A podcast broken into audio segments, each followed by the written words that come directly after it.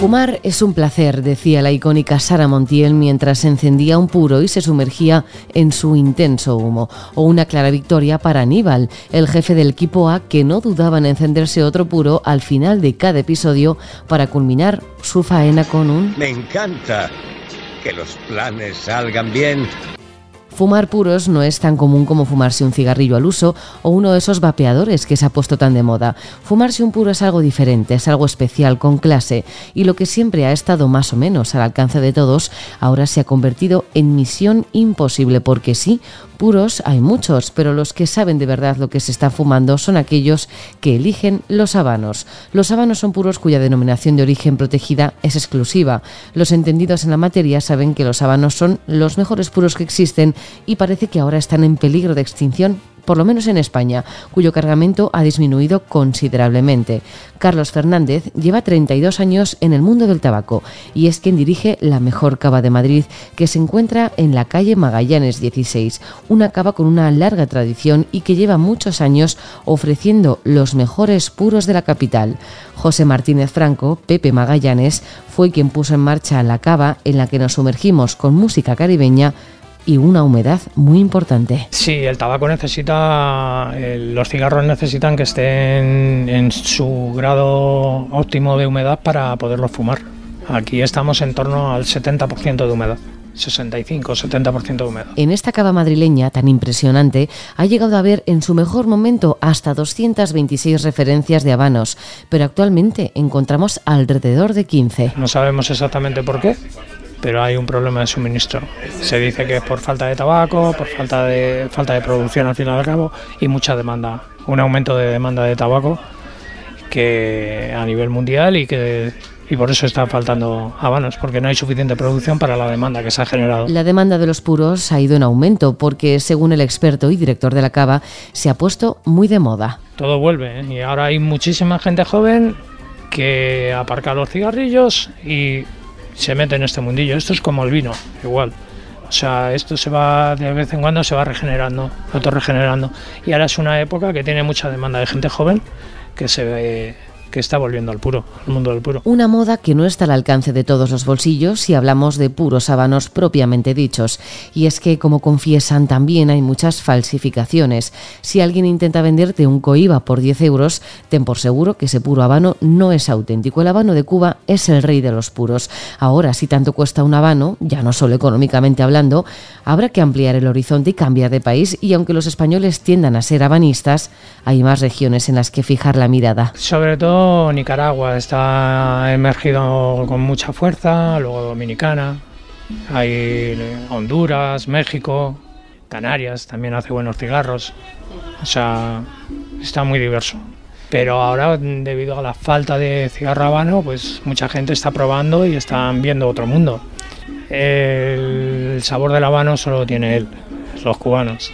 Entonces, bueno, pues mucha gente va buscando solo ese sabor pero están descubriendo otras cosas y, alternan. En el año 2020 la venta de puros habanos en China superó a la venta en España.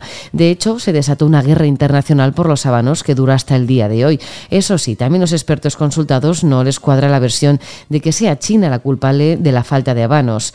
Partagás, Romeo y Julieta, Montecristo, Coiba, las marcas más importantes de habanos comenzaban a fallar y hasta el día de hoy no se han recuperado, pero no es por la compra del gigante asiático.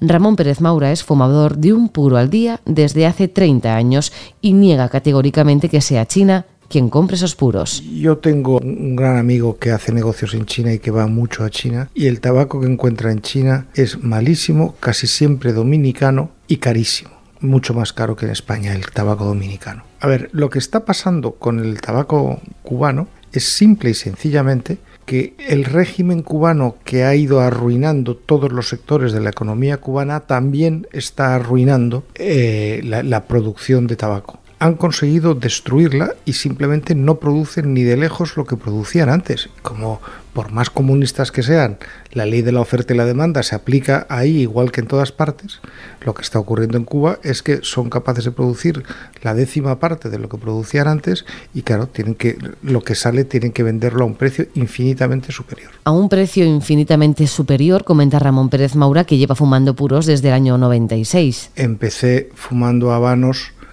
porque yo tenía un, muy buen amigo que era presidente de una república latinoamericana y Fidel Castro le mandaba cargamentos inmensos de lanceros de coiba y eh, él me regalaba unas cuantas cajas cada vez que iba a verle y iba con bastante frecuencia. Una vez iniciado en los puros habanos es difícil, aunque no imposible, fumar otro tipo de tabaco, pero la falta de producción hace que haya que buscar alternativas. Y es que los habanos, aunque no hay una regla escrita, son especiales. Es una combinación de factores, esencialmente cómo madura la hoja en Cuba.